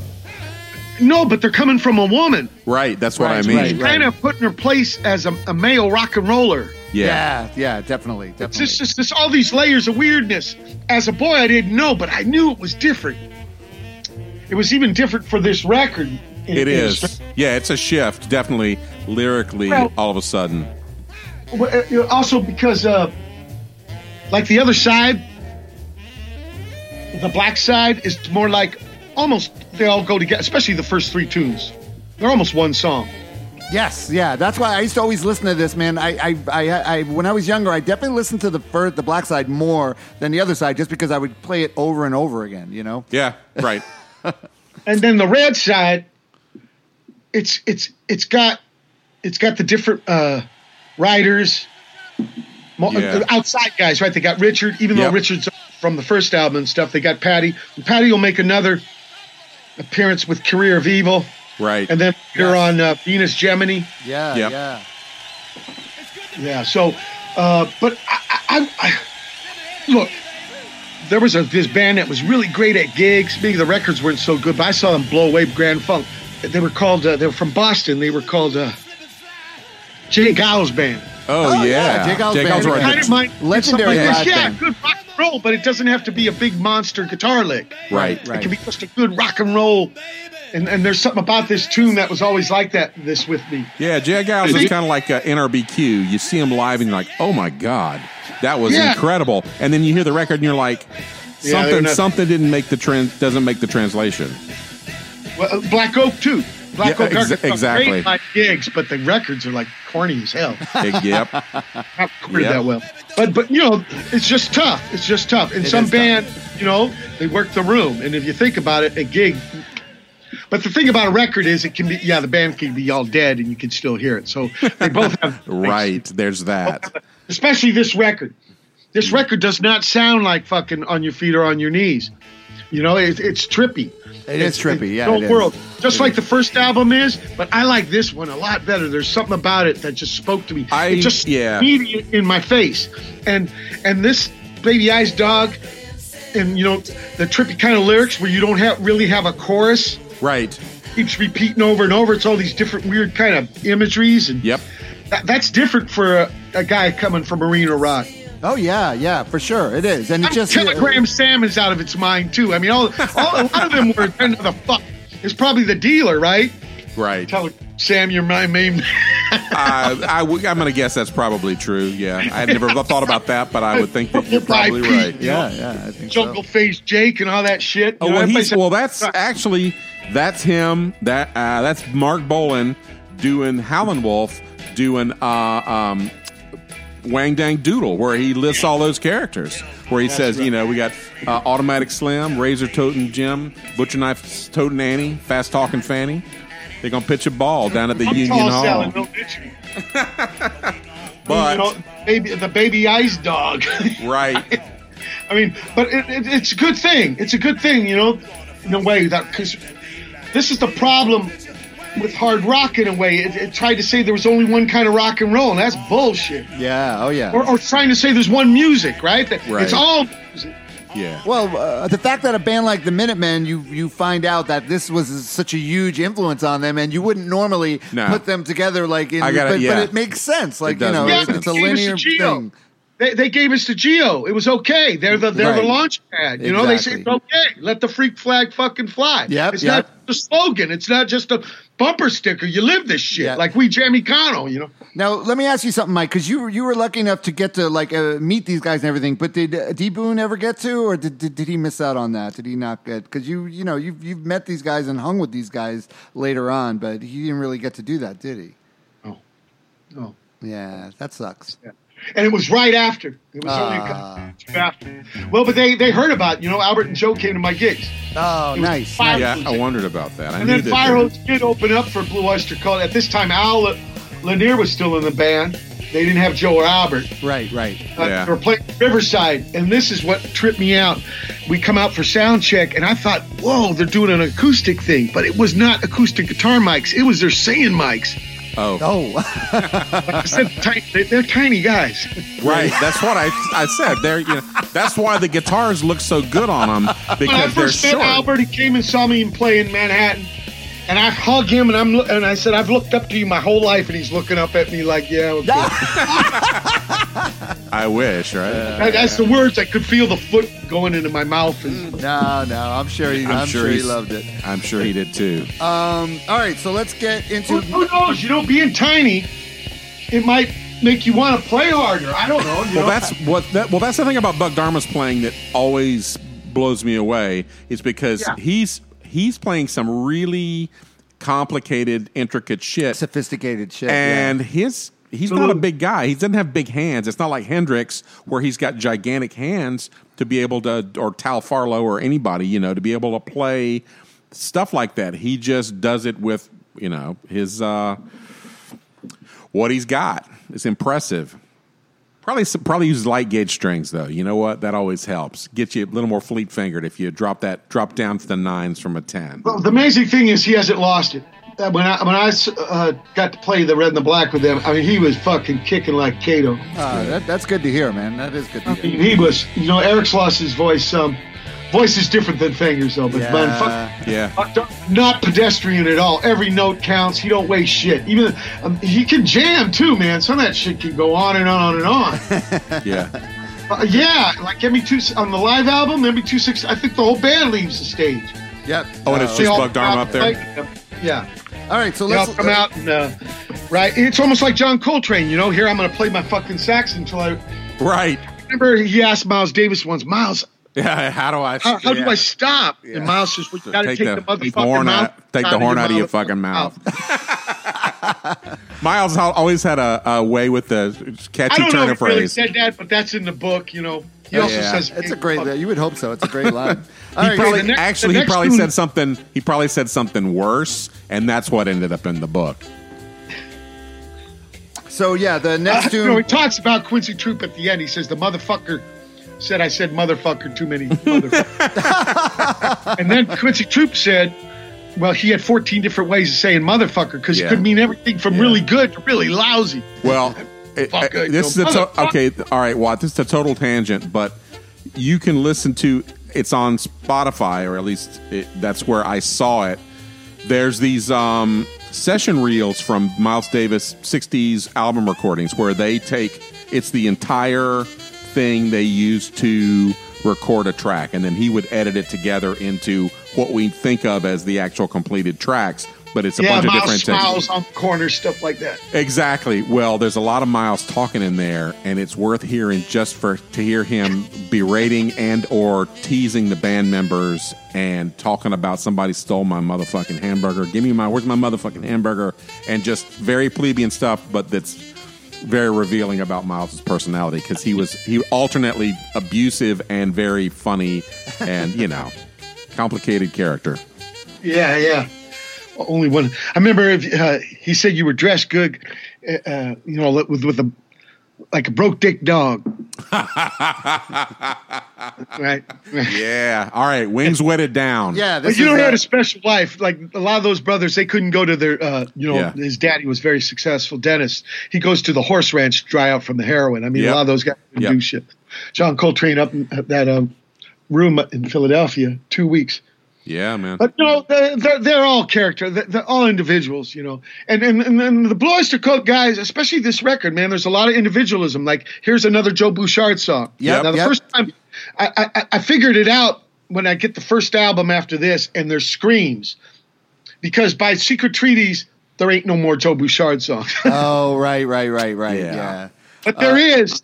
There's screams. There's, and I remember asking. For some reason, I asked Richard Meltzer about these lyrics because I never asked him about lyrics. Yeah. especially not his own. you know. But uh, he, yeah, he said something about Tolkien or some shit. Oh, this one. Okay. All right. Yeah, well, this definitely is a little. Yeah, cre- yeah. This has a little spacier, more psychedelic feel to it that I feel like foreshadowed kind of what they did later on. Yeah. Uh, but let's listen to a little bit of Wings Wetted Down.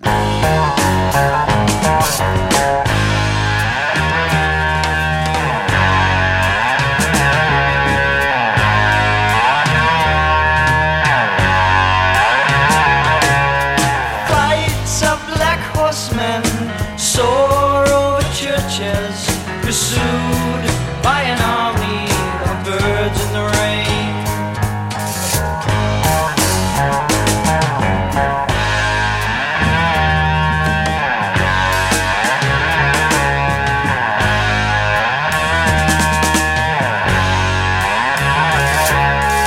None of them can see the clouds, the polished wings don't care. Animal ways through the hazy dreams full of pain. Wings wetted down, stumbling on the ground. It all turns around in the air. The air.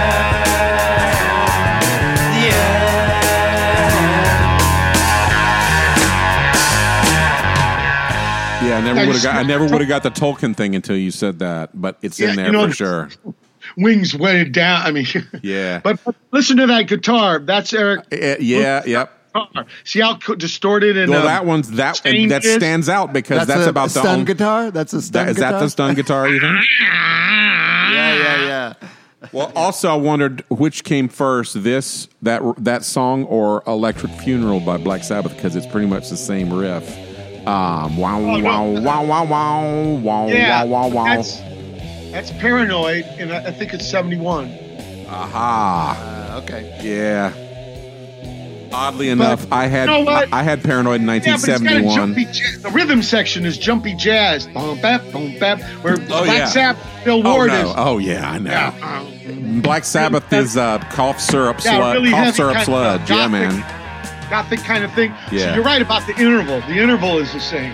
Yeah. But the rhythm behind it is a little Totally little- different. Oh yeah.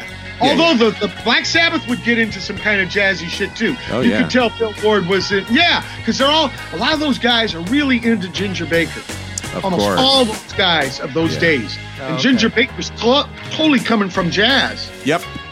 So he influences all those guys from Mitch Mitchell to all, all of them. They and all, they'll all tell you that. Right. Yep. He, he had a big influence on, on a lot of people. Even uh, I was hearing Nick Mason say that, even though he didn't have the ability.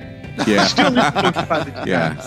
M- Nick Mason was really good at the mid tempo rock. he's great. He's great. But this idea that a jazz guy, Yeah. not really an R&B or a blues guy, is the big hero of the, the, the rock and roll drummers. Yeah. It, it, that's the thing about it. You take blues licks and intervals, and then you get a jazz rhythm thing behind it. Yeah. it's all brothers still. I mean, it's all Yeah. come from black music, but it's kind of you know from different angles. And it's a mule, right? Rock and roll's always been a mule. You're you're breeding Yeah, it exactly. thing. Yeah. So it, it, Yeah, ma- it there's keeps, some of those. Um, there's some footage of Ginger Baker. He would have these drum battles. Like there's one with him with Elvin Jones, and it's kind of amazing because for one thing, Oh, Ginger, yeah. Ginger Baker's got a big fucking set of balls to get up on stage with Elvin Jones and have a drum battle with John Coltrane's drummer. Fela Kuti, Oh yeah, right? right, From exactly. Nigeria. Yeah, Tony, who Uh, uh, uh, Tony unfortunately just passed. I think it was last week or two weeks ago. Uh, and then Ginger not too long ago. That's right. Yeah, There's a great documentary on him where he breaks the dude who made the Uh, film. yeah, right in the Proceed. face. That's that's yeah, Because he didn't want Jack Bruce talking. yeah. He hated Jack Bruce, and Jack Bruce hated him. yeah, Jack Bruce got kind about it. In, in the documentary, he's not talking that mean. I think Gin- I, I'll be honest. We've we've covered Ginger Baker here before. We talked about it. I think Ginger Baker was mentally ill, and he had some sort of personality disorder that was just Yeah. untreated, and that was his whole career. And he was an incredible drummer, but as far as his behavior, Yeah. I think the guy was just he was just a mess. Unfortunately, Yeah, I agree. But he had a lot of influence on these cats. yeah. He wanted, yeah, he made it okay to play, want to play jazzy stuff and rock and roll. And Right, Albert's right. doing all kinds of that, especially in this tune. Uh, the, the next one is, is is the Richard Meltzer. It's also where Buck gets to sing. Buck like yeah, Buck gets to Buck sing a like song. to sing Richard's words. Okay. Right. Now, let me ask you before we play this real quick, I'm just curious. Richard Meltzer, you ended up working with him and doing stuff with him. Did that all come just from you being a, a fan of them and him knowing about that? he's part of our movement. Okay, he you know he's a New Yorker like those guys, and, Right. but then he comes to SoCal in the early '70s or yeah, '73 or '74, and he gets involved with the punk movement. Oh, he had yeah, a band that's right. He was Ah. into punk and everything. Too, BOM. yeah. He played the whiskey. He had a radio show on KPFK on Saturday nights called Hep Cats from Hell. Right. And he would have people on like Johnny Rotten or John Cale, and he'd play all this trippy ass fucking music, lots of stooges. Right. I mean, uh, r- uh, he was very involved with the scene. He was good friends with the guy who ran the Slash magazine, Claude. Uh, they called him Kick Boy, Claude Bessie. He was really, uh, you know, and we we knew him from uh, the only guy we liked reading about ro- what you call rock right, right? With uh, Lester Bang. I guess it's, Lester stole a lot of his writing, but he also let him write a lot of magazine and stuff. Right. And then uh, actually, we- we get to meet him and stuff, and, and we want to collaborate with him. Yeah. Us Minutemen. And in fact, the Minutemen was kind of, it was a bad time. Uh, the Black Flag guys got put in jail for Yeah. some kind of thing with that unicorn record Yep. up to court shit and and so I sent Richard Meltzer. He gave he, one time he sent me in the mail a playing card. It was I, I think an ace of spade, and uh, yeah, because he couldn't he wanted to see a gig, but he had to go to a wedding thing. Oh. Sends me this, you know, one day you you know, I owe you, so here's a card. So I sent him this card back, playing card, right? Yeah. and I was, and then the, a month later, we had just come out with a, a little five-song seven-inch called the Bean Spe- Spill EP, Right. Thermidor, Joe Joe Carducci's Thermidor label, because SST was having all this trouble, and so all of a sudden, there's a review in Cream magazine of the Bean Spill EP from Richard Meltzer, from R. Meltzer. Ah, okay. And you know, but the first thing he says, you know, these guys are scientist rock. So I used it in the Minutemen song. We are scientist That's rock. part two. We're, we're scientist rock. Yeah, man. That's And awesome. it comes from Richard Meltzer. Now we're gonna he writes ten poems for us, and he wanted to play saxophone, and we were gonna be his band. And, I, and in fact, this is right after our last tour, which we didn't know, but the REM thing. opened Yep. up for the- Right. and and D Boone's the gear's still in the boat and shit, but D Boone's gonna go visit uh, the- a girlfriend, a relative, or something. But he's got fever and shit. He's red as a lobster now. I remember bringing him the ten lyrics. I made copies. I said, Uh-huh. "Gotta look at these. We gotta make music from these. This is Richard's lyrics for us." And uh, don't worry, you know, uh, I'm not driving. I'll be in the back. And and that's the was driveway it. got killed. Now, uh, comes 2004. So what? 21 years later, Yeah. Richard. By this time, he has moved up to Portland. He's tired of Los Angeles. He wants to, you know, Yeah. just change the scenery and and he gets to see a lot of live jazz up there and stuff and so anyway he goes into a studio there and records 48 poems 10 of them are those 10 poems Okay. so 38 more and then you know there's cussing and shit a lot of people couldn't handle it but i find these two this husband and wife in tokyo their english ain't too well like mr uh, meltzer is uh Uh, using a little bit of obscenity? Oh, yeah, a little bit. just a little, just a spice. Anyway, you got we a spice, went in little there- spice. We went in there and we did 65 little bits of music and put it together. and Put used 48 of those poems and then had 15 instrumentals and we called it Spielgusher, and it came out in 2010. So I'm actually on an album with Richard Meltzer Oh, nice. and uh, Mr. Shimi Mizuko of Tokyo. Well, that's awesome, man. That's like the Spiel uh, Oh, Gusher. the rock my and own roll- label, uh, French Ranch. You could go mikewat.com, check it out. But uh, th- th- there's always been that connection, you know. Yeah. Uh, Yeah. and it's not just the blue. It started with Blue Oyster Cult, but it was also the uh, the SoCal movement. All right, so let's listen All right, to a, a little bit of this song that he uh, that he's hinted that I will be uh, upfront, honest, and say I have no f- fucking idea what the song's about at all. But let's listen to a little bit of Teen Archer.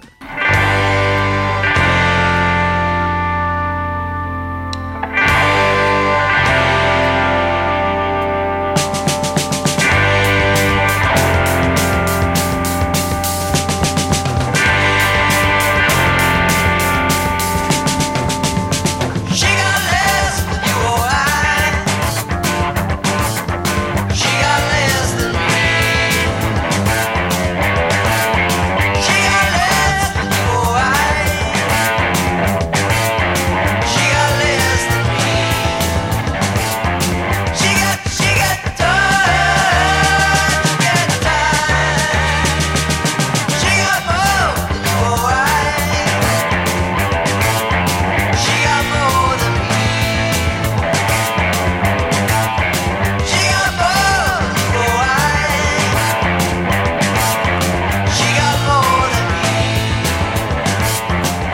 got, she got wild, got wild. All night, all day.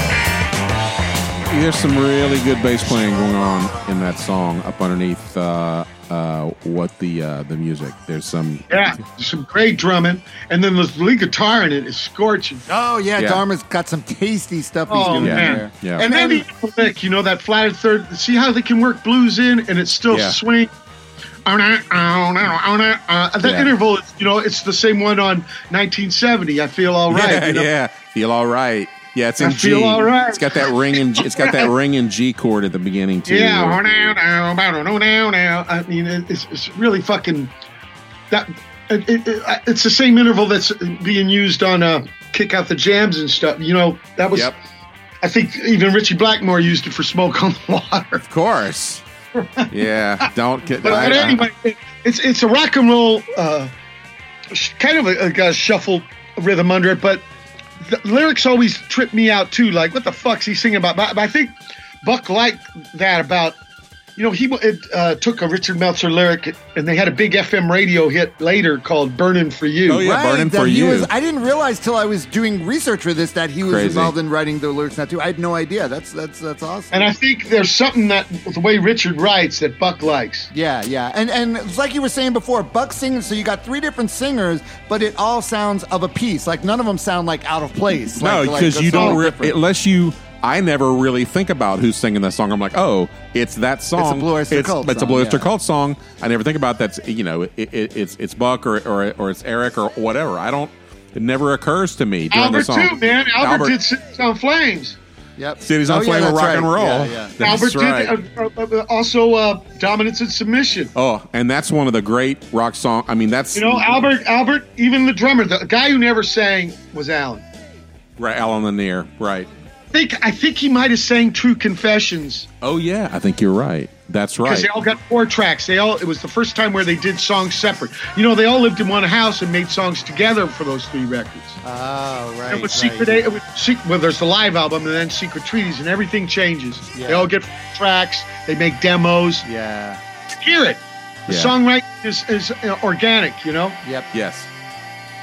So, but Teen Archer, yeah, it's it's it's, it's kind of surreal. It could have been an instrumental, but it's got them trippy lyrics, and you know, and I think Richard really inspired Buck.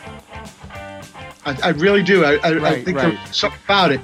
Uh, it. It's not a Sandy thing, and if you notice the song, I think it's Eric, him, and uh, Richard for this one. Oh, right, right. Yeah, it is. It's Eric Bloom, right. Yeah, exactly. And, Right. uh, where the last one is more like the Dizbuster thing. It's got Sandy right. Yep. on life, or Red and the Black. Yeah. Yep. Mistress, mistress of the Oh, salmon now salt. This Salmon one, salt. when I, I said before, one of the songs was like the the dark creepiest one, but This this, is it. This is the creepiest Yeah. one. And this has got the huge stun guitar. yes, of course. Yes. All right, but this is uh, um, uh, Eric Bloom singing it, but this is a, uh, a Bouchard and Sandy Pearlman uh, uh, composition and uh, Remember, remember the, the big opera that they do later? This is like one of the first installments. ah, okay. Okay. makes sense. All right, let's listen to a little bit of Mistress of the Salmon Salt. in the Garden District, where the plants grow strong and tall. Behind the bush there lurks a girl who makes them strong and tall. Villagers call her. Behind the back. Behind the bush. She's the mistress of the salmon song.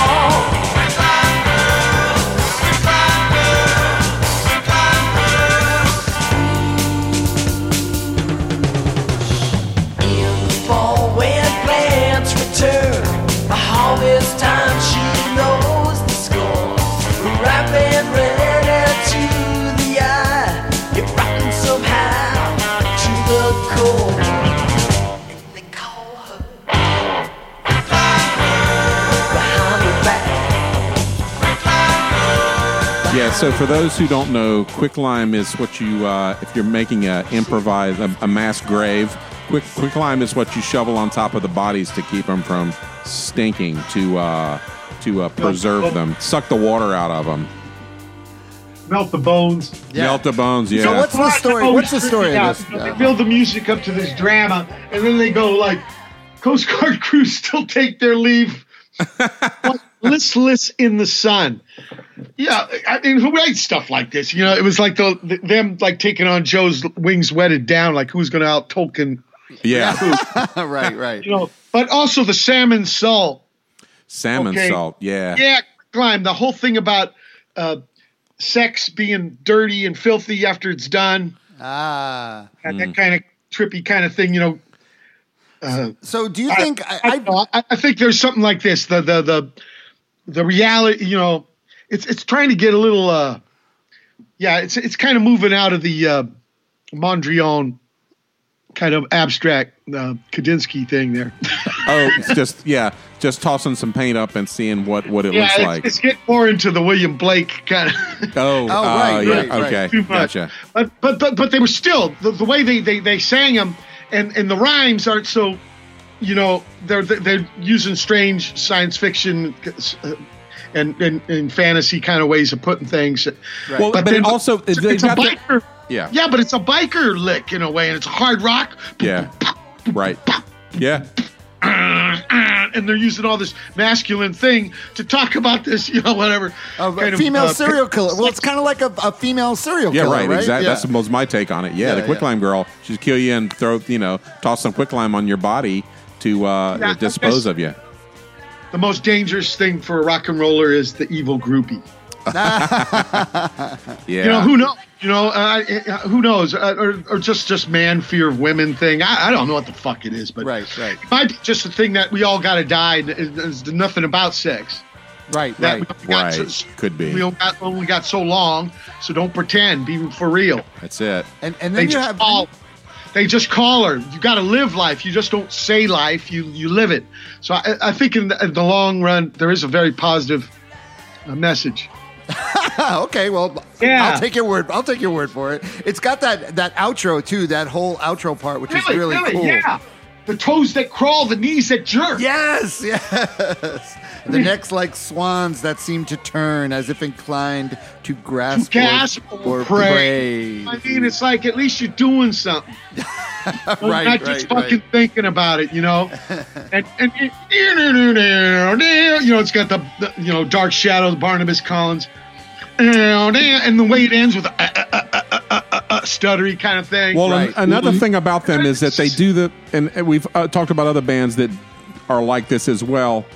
is that they do the thing that Andy Kaufman did in comedy, which is you can't tell whether they're sometimes they're being funny and sometimes they're not dark comedy. Well, black You- humor, we come back to the, You the black original, humor- what you said, the black black humor, humor, that you had to ask but- your mom what it was. Right, but you can't always tell whether some, it's slightly it's slightly it's actually really dark, but it's also funny.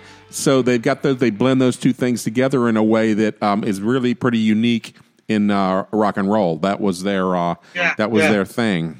That was that was qu- quite interesting for them to do that, and I, and I bet you a lot of times it came from Sandy.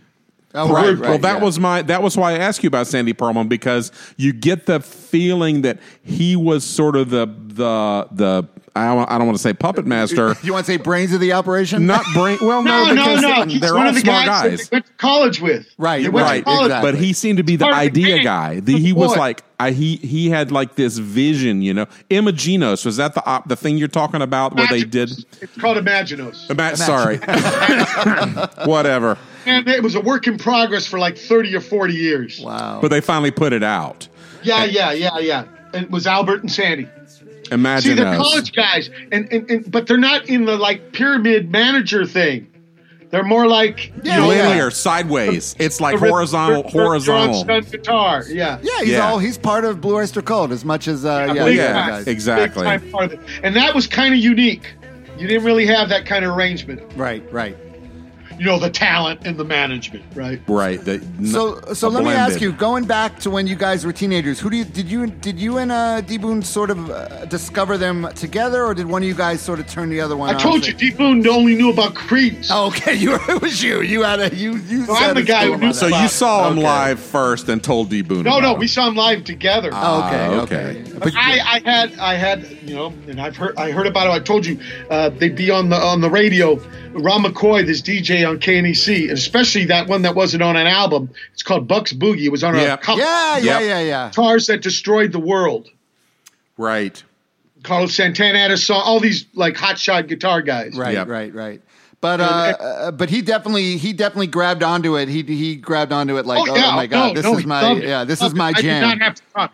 I did not have to talk D Boone into liking Blue Oyster Cult or T Rex. right, right, right. she just didn't know. If you don't know, you, You, don't know. That's Right, that's it. Sean. the thing. And that's why me and Barry to, doing the show, you realize so much stuff you get from your little clique, your friends you have. You know, you turn each other on to shit. Oh, you got to listen to this, and and it's sad because that's kind of something I don't know if it goes on as much now as it did then. I mean, maybe it does. I don't know what the hell the kids are That doing. la- You know what fourth. was That big fourth in those days?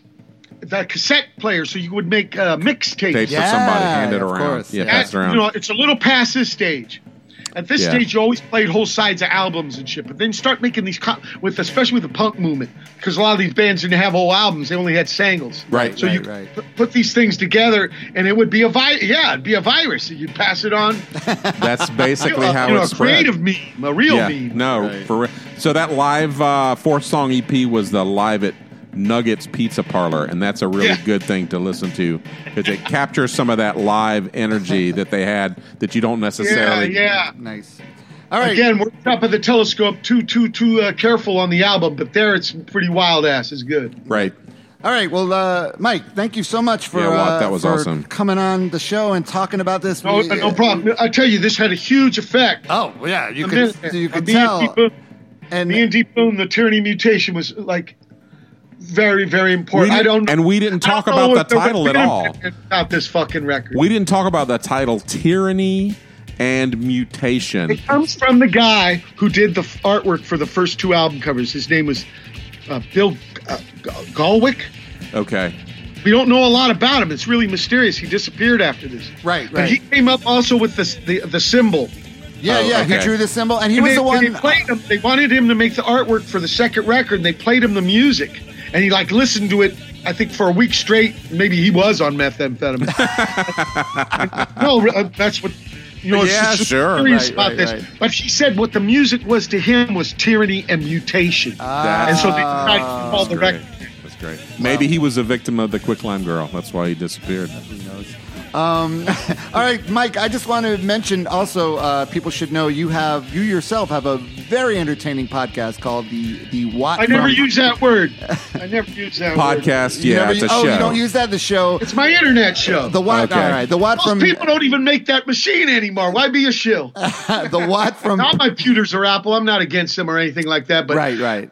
I call it my show. It's an MP3 file that lives on the internet. If you got a pewter or a leash, you can fucking download it. and Listen. The Watt from Pedro show. It is great though. It's very last entertaining. month, last month, 19 years. All 667 episodes are really? Yeah, it's been a oh, long time. Shit. WFPS.com. They're three hours each. I'm Awesome. going to do the next one in 20. You know, I've been doing three a week since this uh, lockdown. Uh, 24 minutes, I do the number 668. Wow. Okay. So I got a, I got a question for you, Watt. Do you still Okay. own you still own a, a, a- a Les Paul studio bass, a black Les Paul studio bass? Not black, but it was brown. And I Brown. gave, I gave it to my buddy to sell because uh, hospital bills. And Yeah. So you bought it says I remember from the Hoot page you said you bought that in Athens, Georgia. It's that's what Yeah, it absolute- said. You know that I, I I that was mine. I sold it to that music store. I owned it that was, bass. it was called a Les Paul Professional. yeah, and it weighed like I don't know, fifty 30 or sixty pounds. pounds. Yeah, it was And where the impossible to select play. switch was had a gigantic rubber grommet. Yeah, yeah, yeah. I owned it for a while before I sold it to that music store because Oh, I nice. it would basically you would play it for ten minutes and then your arm you would have to go to the see your physical therapist because it weighed so much. I mean, it sounded good. I recorded the third dose album with Yeah, but it's yeah, Oh, it nice. sounded great, but put a preamp in it because I had low impedance pickups and no gain. that's right, that's right. Little it's those black those black bars. So um, yeah, so that I, that was just wanted to make sure that trace that lineage correctly on that bass. You know, you- That's good to know. In those days, there's no internet, and th- not even that magazine vintage guitar was out yet, so people didn't know how much that shit cost. I bought Right. that thing for three hundred dollars. I Right, know, right? sure, Isn't it yeah. amazing? Isn't it crazy? Yeah, And in Smyrna, not too far away up the road, yeah, Smyrna, Georgia. right yeah. from Marietta, Smyrna, and uh, I got a Les Paul signature for three hundred bucks. Oh, Wow. Jack Cassidy's now. yeah, right. And I even got Les Paul to sign this thing. He was doing a gig in Torrance, not too far from here, and he talked to me for like two hours. oh shit. Wow. Put his donut on his whammy bar. Yeah, the other two guys in his band were looking at me like, "You Motherfucker, we're motherfucker!" trying to leave. I, I, You got him didn't know what talking. Sound check, right? And I just came in to get. You know what he put on it? You know, I used my fingers, but he put "Keep on picking," Mike. Ah. Something tells me he may have writ- that may have been what everybody got their their guitar signed That's with. what everyone got. Keep on. but he was nice. He told me about them forgetting half of the echo chambers in the Capitol studio and having to dig it up, put the other half in. He Yeah. had all these stories. Yeah, they were great. Oh, Beautiful. Man. Well, you have you got story, man. You got have, stories, You've had Mike. some life, and you're still you're still doing it. You're still kicking it. So uh, that's great to hear. And I uh, I'm Yeah. a product of all this shit. right, right. But it's great to hear your your passion. You still, when you talk about an album like this, that has such effect on you. You still have that passion you had when you were I a would be teenager. lying- I would be lying not to acknowledge this stuff. Right, exactly. All right, so thanks again, Mike, uh, for being on the show. Yeah, uh, thank you, once Mike. again, That was people, awesome. you know, you go to patreon.com forward slash TRGMH, become a patron of uh, me and Barry's little show. We would appreciate it. Uh, Mike, once again, thank you so much for taking the time beyond. This is a big thrill for both This of us. is, and we will uh, send you a link so you can. Uh, Yeah, yeah, it's, Hear it'll it. be out when it when it's out official uh, on the interwebs. And uh, thanks again, Mike. So once again, uh, that is Barry Stock. That is Rob Elba. We are that record got me how. We will see you guys next week. We are out. Barry Rob, big love. Thanks for having me aboard. Oh, thanks Thank you, so much, Mike. Mike. You- Thanks. be, stay safe. Take be care well, out man. there. Take care out there. return.